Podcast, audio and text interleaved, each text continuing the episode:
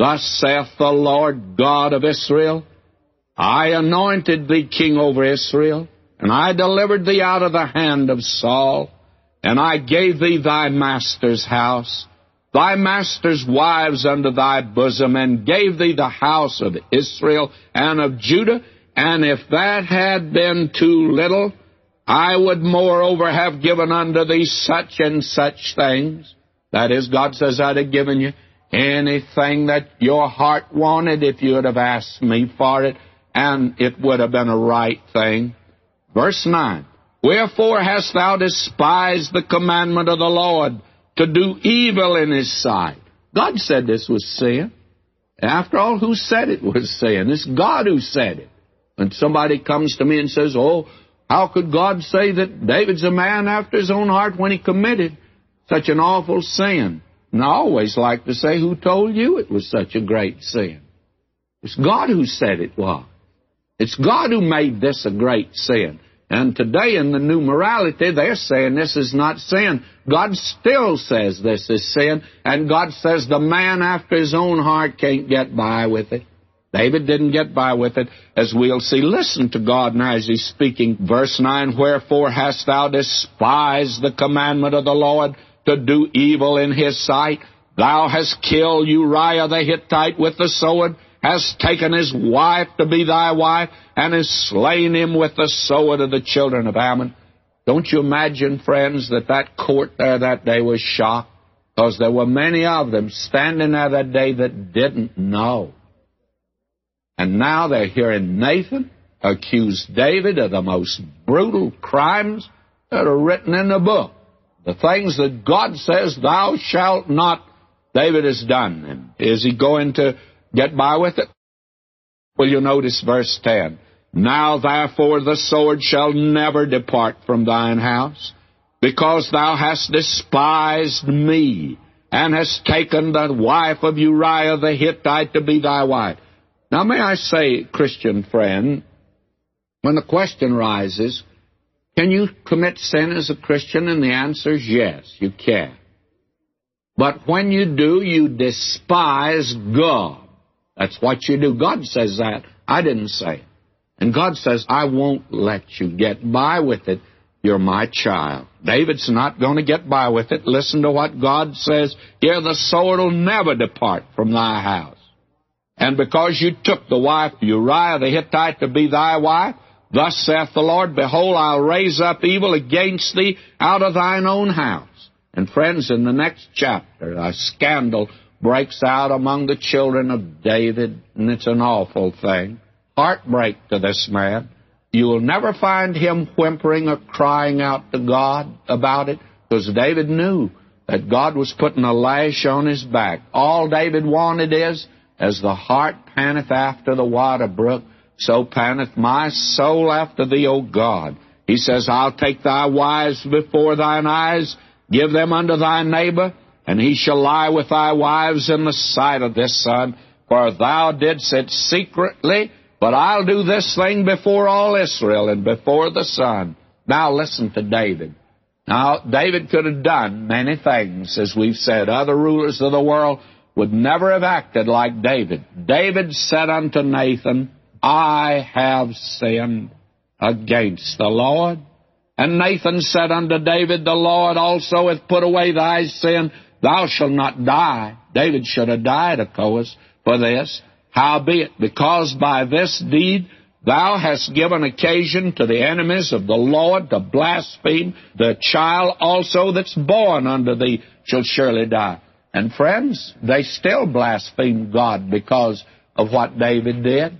When I was pastoring downtown Los Angeles on many occasions, I had some vile person, unbeliever, skeptic come and say to me, how could God choose a man like David? And they would leer at you, you know. God says you caused the enemy to blaspheme. Still blasphemes. God's going to take him to the woodshed, and Nathan departed unto his house. And the Lord struck the child that Uriah's wife bare unto David, and it was very sick. David therefore besought God for the child. David fasted and went in and lay all night upon the earth. The elders of his house arose and went to him to raise him up from the earth. He would not, neither did he eat bread with them. He went before God and pled with God to spare the little fellow's life. And finally, why, they brought word to him that the child was dead. And verse 19, but when David saw that his servants whispered, David perceived that the child was dead. Therefore David said unto his servants, Is the child dead? And they said, He's dead. Then David arose from the earth, washed and anointed himself, changed his apparel, came into the house of the Lord and worshiped. Then he came to his own house. And when he required, they set bread before him and he did eat. Now, all of them are astounded. He had been in sackcloth and ashes. Now the child is dead and he should mourn, and he's not mourning at all. Listen to him in verse 22. He said, While the child was yet alive, I fasted and wept, for I said, Who can tell whether God will be gracious to me that the child may live? But now he is dead, wherefore should I fast? Can I bring him back again? I shall go to him, but he shall not return to me. You see, David knew the little one was saying.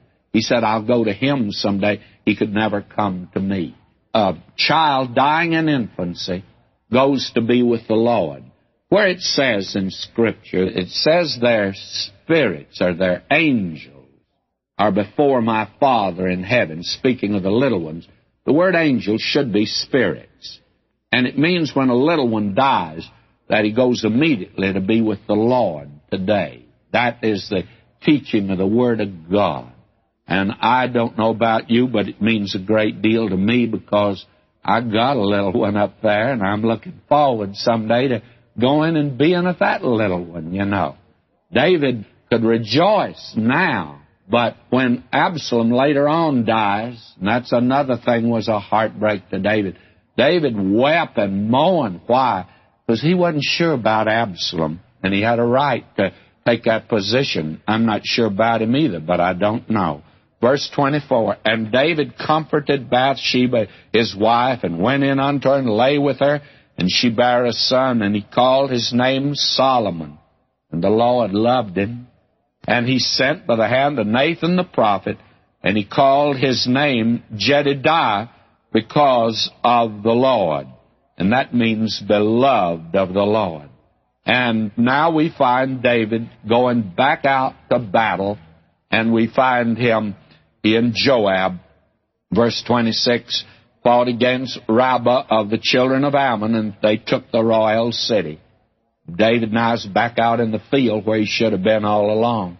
Now the question is Kingdom continues to be extended and expanded, and David becomes a great, great ruler of that day. What about the sin? Did he get by with his sin? Well, the very next chapter, and we'll find out that he had a son that committed an awful crime, that he raped his half sister, a daughter of David, and Absalom, the full brother of the girl that was raped, he killed him, killed the other one. Say, that was a scandal. Can you imagine how that spread over Israel? They said, Look at the king ruling over us, and he can't even rule his own household. Look at the awful thing that's taking place yonder in the palace. Poor David. Honestly, before we get through with the life of David, I feel like saying to the Lord, Lord, you whipped him enough. You put the lash on his back. Why don't you take it off? You've whipped him enough. But you know, David never said that. David went into the presence of God, and there's a psalm that goes with this chapter. I think you know which one it is. It's Psalm 51. David went in before God and he says, Have mercy upon me, O God, according to thy loving kindness, according unto the multitude of thy tender mercies, blot out my transgressions, wash me thoroughly from mine iniquity, cleanse me from thy sin. And then he said, Restore unto me the joy of thy salvation. Bring me back, David says, into fellowship with you. That's the thing David wanted above everything on this earth. And David never whimpered or cried about this. David knew that this was that which was coming to him because of his sin. Oh, my friend, today, a child of God just doesn't get by with it. That's all.